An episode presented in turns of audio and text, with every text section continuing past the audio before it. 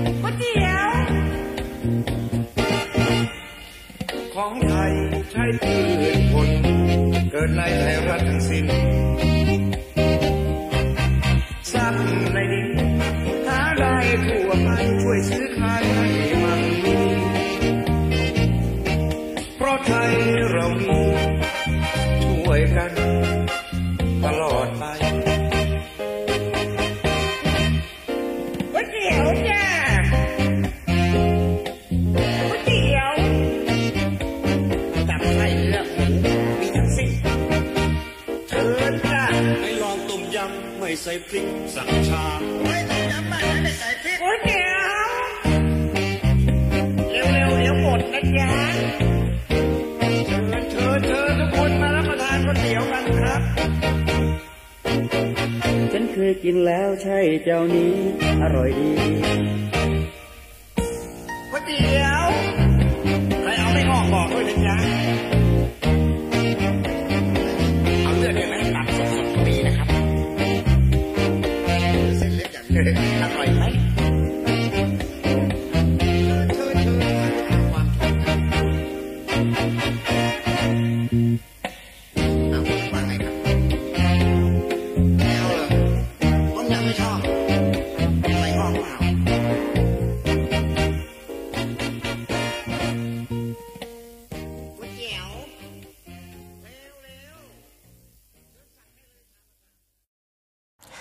วัสดีคุณผู้ฟังทุกท่านครับ ขอต้อนรับสู่ปันวิทย์พอดแคสต์ครับ เพลงที่ทุกท่านเพิ่งได้ยินไปเมื่อสักครู่นี้เกือบ 3 นาทีกว่านะครับ มันชื่อเพลงว่าก๋วยเตี๋ยวครับ มันเป็นเพลงที่เกิดขึ้นในยุคของรัฐบาลของจอมพลปพิบูลสงคราม เพื่อที่จะรณรงค์ให้ราษฎรคนไทยบริโภคก๋วยเตี๋ยวครับ เพลงอาจจะฟังดูตลกตลกนิดนึงนะฮะ แต่ว่า ปลายปี 2485 วัฒนธรรมการกินแป้งเส้นขาวชนิดนี้ในประเทศไทยเกิดขึ้น จากการค่อยๆซึมซับผ่านการติดต่อประเทศจีนมาอย่างยาวนาน จึงเป็นเรื่องยากครับที่เราจะย้อนรอยประวัติก๋วยเตี๋ยว ว่ามันมาจากไหน แต่กระนั้นก็ตามครับ นี่คือหนึ่งในอาหารที่เป็นที่นิยมสูงสุดของคนไทย นั่นคือก๋วยเตี๋ยวนึกอะไรไม่ออกกินก๋วยเตี๋ยวกันดีกว่านะครับ แล้วมันก็แพร่กระจายไปทั่วทุกหม่อมยาแต่กระนั้นก็ตามใช่ว่ามันจะหาคำตอบไม่ได้เสียทีเดียวนะครับ อย่างน้อยที่สุดปรากฏการณ์หนึ่งที่เกิดขึ้นในช่วง 80 ปีที่ผ่านมาก็เพียงพอครับ ที่จะค้นหาหลักฐานที่แสดงให้เห็นจุดเริ่มต้นของการเดินทาง ครั้งสำคัญของก๋วยเตี๋ยว ที่ เข้ามาสู่ในสังคมไทยและพัฒนาจนมาถึงทุกวันนี้ ในปนวิทย์พอดแคสต์ตอนนี้ครับ เราจะนำเสนอแง่มุมที่น่าสนใจในประวัติศาสตร์ เกี่ยวกับก๋วยเตี๋ยว ที่เกิดขึ้นในยุคของท่านผู้นำจอมพลปพิบูลสงครามครับ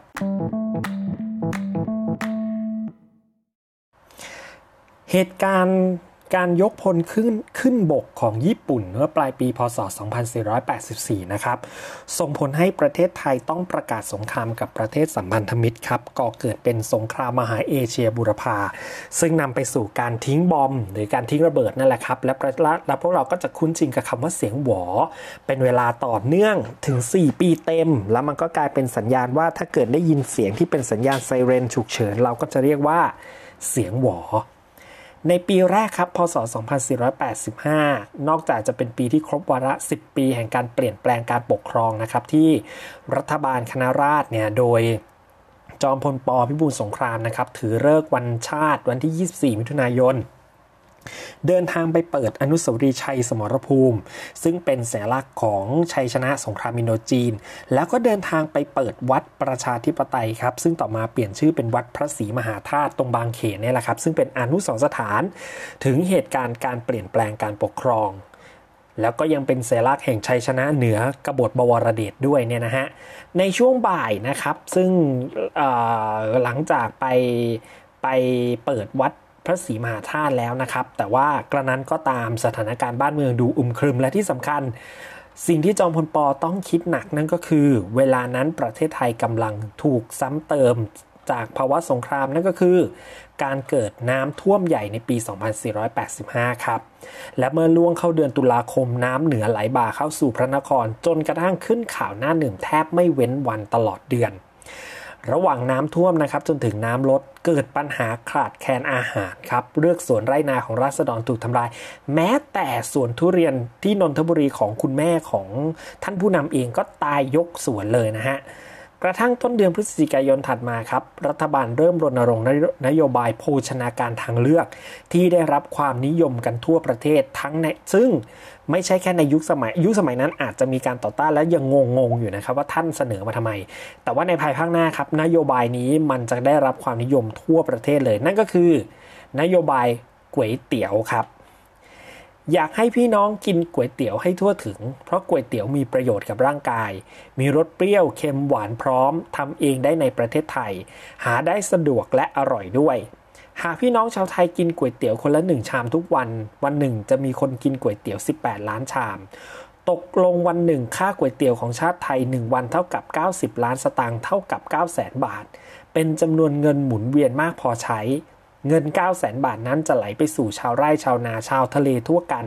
ไม่ตกไปอยู่ในมือของใครคนหนึ่งเพียงคนเดียว และเงิน 1 บาทก็มีราคา 1 บาท ซื้อก๋วยเตี๋ยวได้เสมอ ไม่ใช่จะซื้ออะไรก็ไม่ได้ เหมือนอย่างทุกวันนี้ซึ่งเท่ากับไม่มีประโยชน์เต็มที่ในค่าของเงินนี่คือสุนทรพจน์นะครับของจอมพลปพิบูลสงคราม เมื่อวันที่ 7 พฤศจิกายน 2485 ต้องบอกเลยว่าหลักฐานของการรณรงค์ให้เกิดการกินก๋วยเตี๋ยวนั้น ปรากฏในหนังสือพิมพ์ครับเป็นหลักฐานนั่นคือหนังสือพิมพ์อยู่ 2 ฉบับนั่นคืออหนังสือพิมพ์สีกรุง แล้วก็หนังสือพิมพ์ประชาชาตินะครับซึ่งเป็นฉบับวันที่ 5 พฤศจิกายน 2485 นะครับซึ่งพาดหัวข่าวเลยนะครับว่า ต้องการคนไทยที่มีอาชีพขายก๋วยเตี๋ยวพนักท่านผู้นำมอบเงินเพื่อเป็นทุนส่งเสริม ซึ่งเบื้องต้นนะครับพึงเข้าใจซึ่งอย่างแรกเลยถ้าคุณลองเสิร์ชหาหนังสือพิมพ์ในยุคนั้น คุณจะเห็นการสะกดคำที่ค่อนข้างตรงไปตรงมา เรียกได้ว่าเป็นคำภาษาไทยตรงเลยครับ และไม่มีใช้ตัวและยกเลิกการใช้ตัวอักษรที่ยืมมาจากต่างประเทศยืมมาจากภาษาบาลีสันสกฤต หรือยืมมาจากภาษาเขมรเลย แม้แต่ตัวเลขครับ เพราะว่ายุคสมัยนั้นมันคือยุคของการปฏิวัติภาษาครับ คือคืออย่างนี้นะฮะ นโยบายของจอมพลปพิบูลสงครามเนี่ยท่านต้องการให้คนไทยอ่านออกเขียนได้ อย่างน้อยก็อ่านหนังสือได้ถึงจะไม่ถึงไม่ได้เรียนจบสูงอะไร แต่อย่างน้อยก็ต้องอ่านหนังสือได้ แต่ประเด็นคือมันจะต้องเร่งรัด พอท่านไปเปิดหนังสือดูท่านเห็นแล้วว่าไอ้ตัวหนังสือที่เราใช้ปัจจุบันเนี่ยมันมีตัวภาษาไทยน้อยมาก นอกนั้นเป็นคำยืมมาจากต่างประเทศหมดเลย โดยเฉพาะภาษาบาลีสันสกฤตและภาษาเขมร ซึ่งมันทำให้การสะกดนะมีลำบากมันลำบากมากเลยนะฮะแล้วทำให้คนไทยอ่านหนังสือไม่ออก ทีนี้เนี่ยท่านก็เลยมองว่าภาษาไทยจริง ๆ มันคือภาษาไทยตรงตัวครับ เช่นคำว่าพนะท่านจริง ๆ แล้วนะครับ เวลาเราเขียนในปัจจุบันจะเป็นพอพานนอนเนนใช่ไหมครับ แล้วก็ท่าน แต่พอในสมัยจอมพลปเราเขียนว่าพอพานนอนหนูสระอะทอทหารไม่เอกสระอานนอนหนูครับ ตรงตัวเลยครับ อ่านตรงๆอ่านชัดๆเลย จอมพลปก็เลยทำการปฏิวัติภาษาครับด้วยการตัดสระออก 5 ตัวก็คือ อัมไอไอเอาหรือลือลือลือเนี่ยแหละฮะ ที่มันเป็นของสันสกฤต แล้วก็ตัดพยัญชนะ 13 ตัวไอ้พวกหัวแตกหน้าแปลกๆ จากเขมรจากบาลีทั้งหลายนี่ออกให้หมดเลยครับ แล้วก็ใช้เฉพาะตัวไทยแล้วก็ให้เขียนแบบตรงตัวเลยครับ เช่น สมัยนั้นนะฮะจุฬาลงกรณ์มหาวิทยาลัย จุฬาใช่ไหมครับ สะกดด้วยลอจุฬาแต่พอในสมัยมหาในสมัยจอมพลปอเนี่ย ในยุคช่วงแรกนะครับ ต้องเขียนว่าจุลา นั่นก็คือจอจานสระอุลอลิงสระอา ซึ่งทุกคนอ่านได้ครับ ซึ่งนโยบายนี้ถามว่าดีไหมดีนะครับ เพราะภายในระยะเวลาเพียง 1 ปี คนไทยอ่านหนังสือออกเกือบทั้งประเทศเลยครับ แบบว่านี่คือการปฏิวัติการศึกษาครั้งใหญ่และสำเร็จด้วยที่สำคัญมากกว่านั้นคือในยุคนั้นจอมพลปอยกเลิกการใช้เลขไทยนะครับไอ้เลขไทยสวยๆที่เราบอกว่าเป็นเทเลขแห่งความเป็นไทยอะฮะจริง ๆ แล้วในสมัยจอมพลปอยกเลิกไปเลยนะครับเพราะท่านบอกว่ามันเป็นเลขเขมรให้ใช้เลขอาราบิกครับเลขเลขอาราบิก ซึ่งมันเป็นเลขสากลซึ่งทั่วโลกใช้กัน และมันเขียนไม่เหมือน เพราะว่าบางทีเนี่ยเลขไทยบางตัวเช่นเลข 3 มันเหมือนต่อเต่า มันอ่านบางทีมันก็แบบ อ่านสับไปอาจจะผิดพลาดได้ แต่ตัวเลขอาราบิกเนี่ยมันไม่เหมือนตัวอักษรไหนในภาษาไทยเลย มันอ่านได้แล้วแล้วที่มันคือมันเป็นเลขสากลที่ทั่วโลกเข้าใจตรงกัน ท่านก็เลยให้ใช้ตัวนี้นะครับ ทีนี้นะครับกลับมาที่เรื่องของก๋วยเตี๋ยวนิดหนึ่งก่อนหน้าที่จะมีการรณรงค์ให้ทุนการขายก๋วยเตี๋ยวเนี่ยนะครับเราก็ได้ค้นพบเล็กน้อยครับ ในฉบับเดือนตุลาคมของหนังสือพิมพ์สีกรุงพบว่ามีการนำเสนอการขยายโรงงานวุ้นเส้นนะครับ แต่ว่าไม่ว่าด้วยเหตุใดก็ตามนะครับหนึ่งเดือนถัดมา รัฐบาลก็เทตัวเลือกกลับไปที่ก๋วยเตี๋ยวครับเมื่อหนังสือพิมพ์ชั้นนำในยุคนั้นนะครับ ทั้งสีกรุงและประชาชาติพร้อมกันเป็นกระบอกเสียงของภาครัฐนำเสนอข่าวกระตุ้นให้ราษฎรไทย รวมใจกันทั้งขายและกินก๋วยเตี๋ยว จนกลายเป็นวาระแห่งชาติครับ จอมพลปพิบูลสงครามก็เลยเสนอ ให้มีการยืมทุนเริ่มต้นรายละ 30 บาท โดยไม่มีการคิดดอกเบี้ยสำหรับผู้ที่จะเริ่มธุรกิจขายก๋วยเตี๋ยว เมื่อแพร่การขายออกไปทั่วประเทศเนี่ยนะฮะมันจะทำให้การขายแบบเนี้ยเร็วขึ้น แล้วก็ยังระดมภาคราชการทุกหน่วยงานนะครับ เร่งรัดนโยบายนี้เป็นการด่วนโดยเฉพาะกรมประชาสงเคราะห์ครับ ที่ดำรงสถานะเสมือนเป็นแม่งาน ทั้งในแง่การกระจายเงินทุน การผลิตอุปกรณ์ที่ขายเช่น รถเข็น เร่ขาย หม้อก๋วยเตี๋ยวตะบวยตักทั้งหลายเนี่ยและข้อสำคัญก็คือกรมประชาสงเคราะห์ต้องคิดสูตรก๋วยเตี๋ยวเรียกว่าสูตรจอมพลปอทั้ง 8 สูตร เพื่อเผยแพร่สู่สาธารณชนในวันที่ 14 พฤศจิกายน 2485 เรียกว่าเร็วมากๆนะครับ เพราะสูตรทั้ง 8 สูตรนี้ เผยแพร่หลังจากที่มีการประกาศนโยบายกินก๋วยเตี๋ยวช่วยชาติ เป็นเวลาเวลาเพียงแค่ไม่ถึง 10 วันเท่านั้นครับ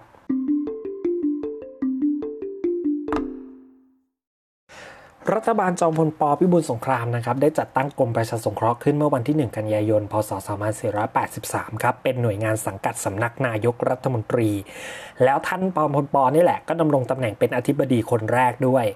หน้าที่หลักๆของกรมนี้นะครับมีอยู่ 3 ข้อนั่นก็คือ 1 ช่วยเหลือในด้านอาชีพ 2 ช่วยเหลือในเรื่องที่อยู่อาศัย แล้วสุดท้ายก็คือส่งเสริมสุขภาพอนามัย แล้วก็จิตใจของราษฎร ในปีน้ำท่วมใหญ่ในปี 2485 นะครับ กรมนี้ได้ย้ายมาสังกัดกระทรวงมหาดไทย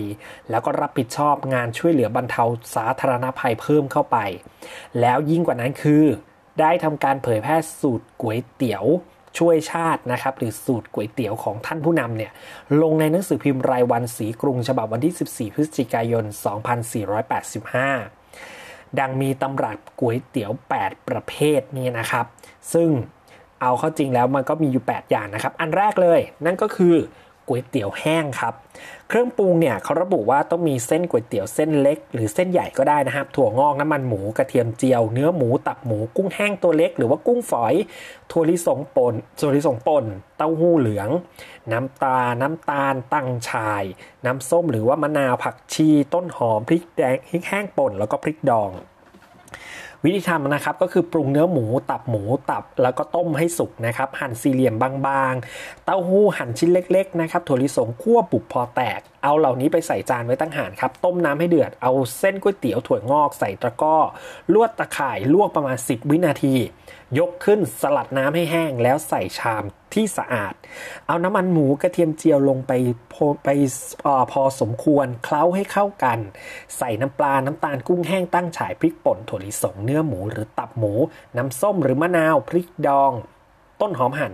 ผักชีโรยหน้าเมื่อผู้บริโภคชอบรสใดเป็นพิเศษ ก็เติมเอาที่ต้องการเลยครับ อันที่สองก็คือ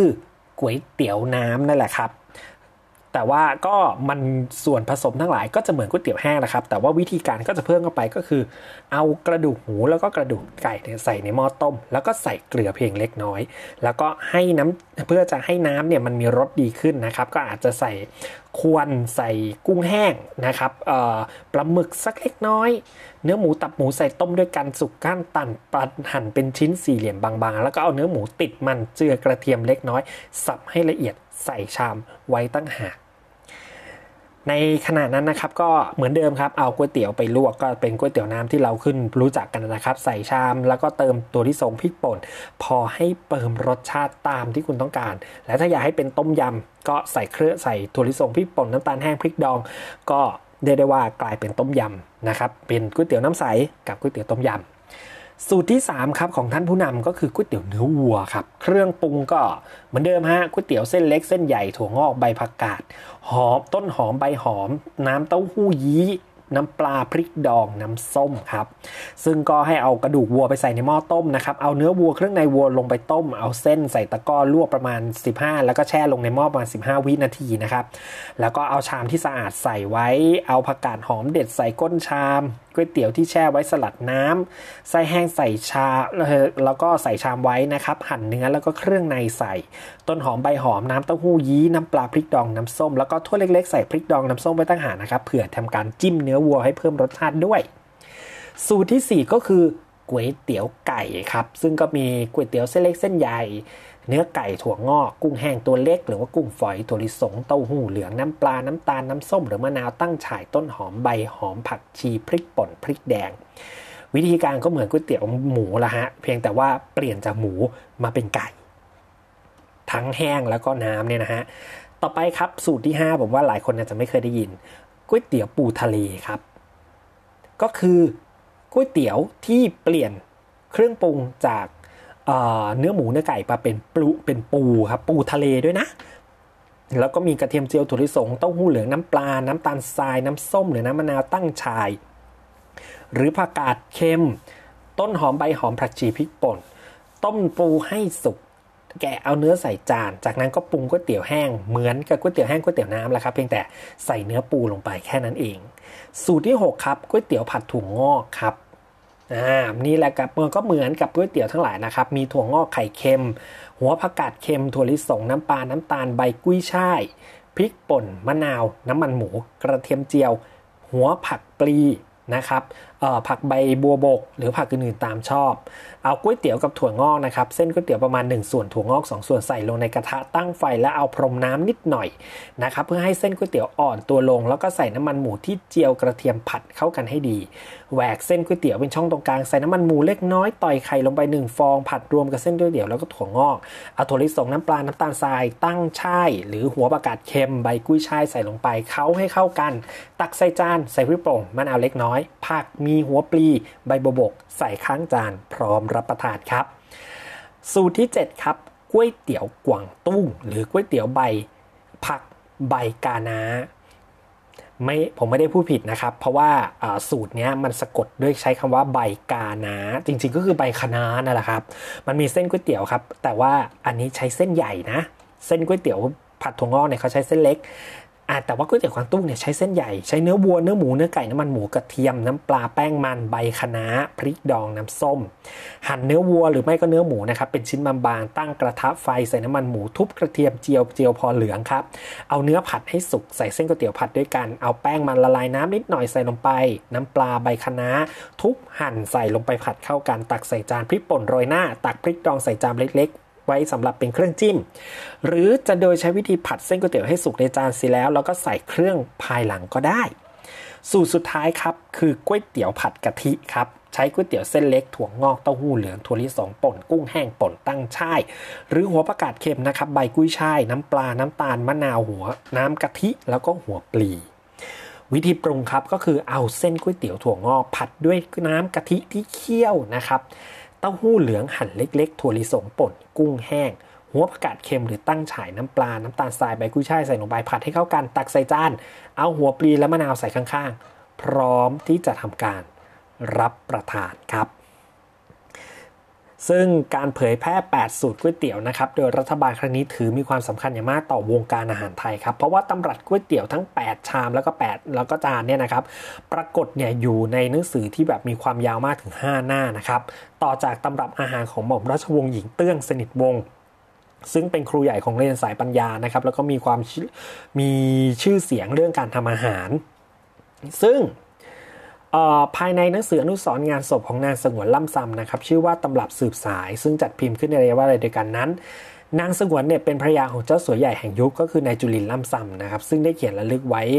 ในคำอะไรว่าในชีวิตของเมียฉัน ระบุวันเวลาเดียวกันกับการเผยแพร่สูตรก๋วยเตี๋ยวนี้คือ 14 พฤศจิกายน 2485 ภายในงานชาวนากิจศพคราวนั้นนะครับพนัท่านนายกรัฐมนตรีจอมพลปพิบูลสงคราม และพันโท ท่านผู้หญิงละเอียดพิบูลสงครามได้ให้เกียรติเป็นเจ้าภาพเสร็จด้วยเมื่อพินิจพิเคราะห์จากวัตถุดิบ แล้วก็วิธีการปรุงก๋วยเตี๋ยวทั้ง 8 ตำรับ ก็จะพบว่าชามที่ 1 หรือชามถึงชามที่ 5 ก็คือสูตร1ถึงสูตร5นะครับใช้วิธีลวกเส้นก๋วยเตี๋ยวครับ แต่จานที่6ถึง8ใช้วิธีผัดครับ โดยตัวเส้นใช้เส้นเล็กเส้นใหญ่เฉพาะชามที่ 1 3 ส่วนทั้ง 2 ชนิดใช้ได้หมดมีเฉพาะก๋วยเตี๋ยวไก่เท่านั้นครับที่ใช้ที่จะใช้เส้นใหญ่ อย่างไรก็ตามครับในสูตรของการลวกดูเหมือนจะไม่มีอะไรซีเรียสนักนะครับเท่ากับการใช้ตัวเส้นเมื่อพบว่าสูตรในหนังสือพิมพ์สีกรุง ใช้ได้ทั้งเส้นเล็กและก็เส้นใหญ่ กรณีก๋วยเตี๋ยวปูทะเลนะครับ แต่ฉบับในหนังสืองานศพกับบอกว่าใช้แค่เส้นใหญ่เท่านั้นนะครับ ขณะที่จานผัดนั้นกลับกระบุอย่างเจาะจงกล่าวว่าสูตรที่5ก๋วยเตี๋ยวผัดถั่วงอกกับสูตรที่ 8 คือก๋วยเตี๋ยวผัดกะทิใช้เส้นเล็ก แต่ว่าสูตรที่ 7 คือก๋วยเตี๋ยวกวางตุ้งหรือก๋วยเตี๋ยวใบคะน้าเนี่ยใช้เฉพาะเส้นใหญ่ ด้านวัตถุดิบนะครับเป็นที่ทราบกันดีว่าสมัยหลังเปลี่ยนแปลงการปกครองผู้นำระบอบใหม่สนับสนุนให้บริโภคโปรตีน โดยเฉพาะแหล่งเนื้อสัตว์นมถั่วเหลืองไข่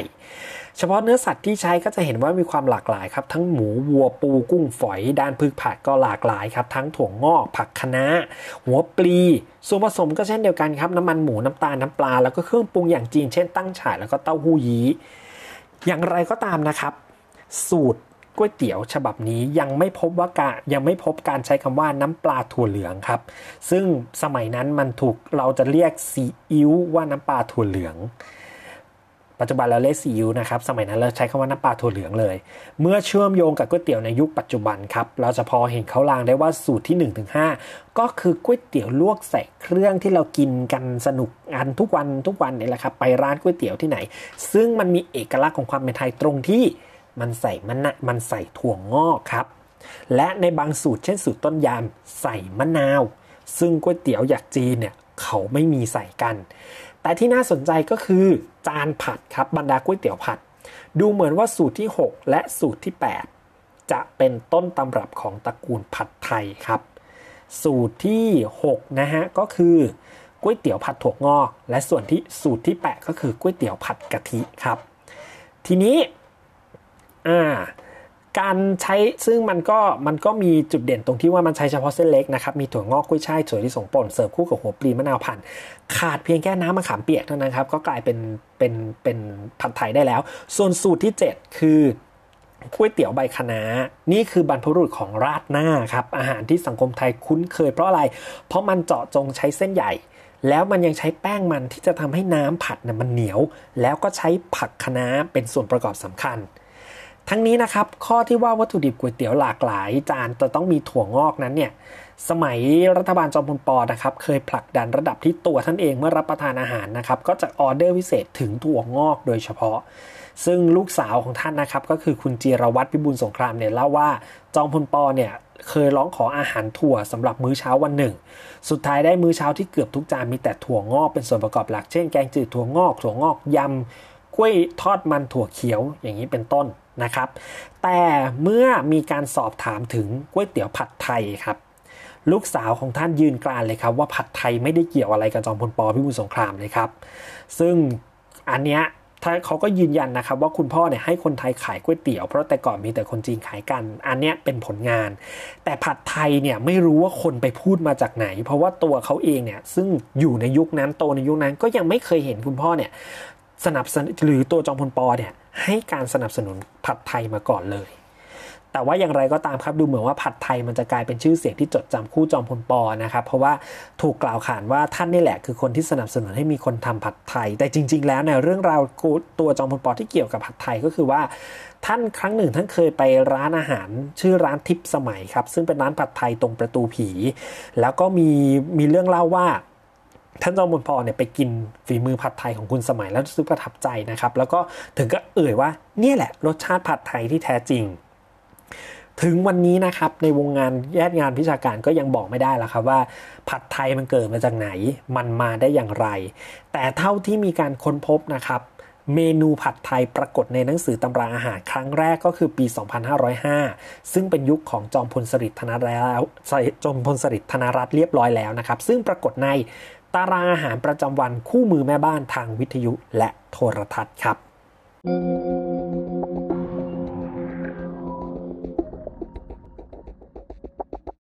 เป็นยังไงบ้างครับสำหรับเรื่องราวของตำนานก๋วยเตี๋ยวเมืองไทย จริง ๆ แล้วอาหารก๋วยเตี๋ยวเนี่ยนะครับมันเข้ามากับคนจีนนั่นแหละแล้วมันก็อยู่มานานแล้วนะครับแต่ดูเหมือนว่าในยุคของจอมพลปพิบูลสงครามในช่วงปี 2485ก๋วยเตี๋ยวมันถูกทำให้มันเป็นจริงเป็นจังมากขึ้น และในที่สุดครับก๋วยเตี๋ยวก็กลายเป็นอาหารระดับชาติของเราไปในที่สุด ถึงไม่ว่าจะเรื่องราวมันเป็นยังไงนะครับ ก็นี่ก็คืออีกหน้าหนึ่งของประวัติศาสตร์ก๋วยเตี๋ยวนั่นเองครับ เอาละครับ คุณผู้ชมคุณผู้ฟังทุกท่านครับ ก็ขอบคุณสำหรับการติดตามนะครับ ในทุก รายการและทุกช่องทางของเรื่องเล่าของเดอะปันวิทย์ซึ่งเป็นชื่อช่องใหม่ของเรา แล้วก็มีรายการหลากหลายนะครับใน YouTube เดอะปันวิทย์แล้วก็ในปันวิทย์พอดแคสต์ก็จะอัพเรื่องราวต่างๆ มาเล่าให้ทุกท่านฟังด้วยละกัน เพราะเรื่องราวมีลากหนึ่งเรื่องราวล้วนมีหลากมุมมองครับ เราจะเอามาให้ทุกคนฟังแล้วก็ลองคิดขบคิดหรือรู้จักเรื่องราวต่างๆ ไปพร้อม ๆ กันสำหรับตอนนี้ลาไปก่อน พบกันใหม่ตอนต่อไป สวัสดีครับ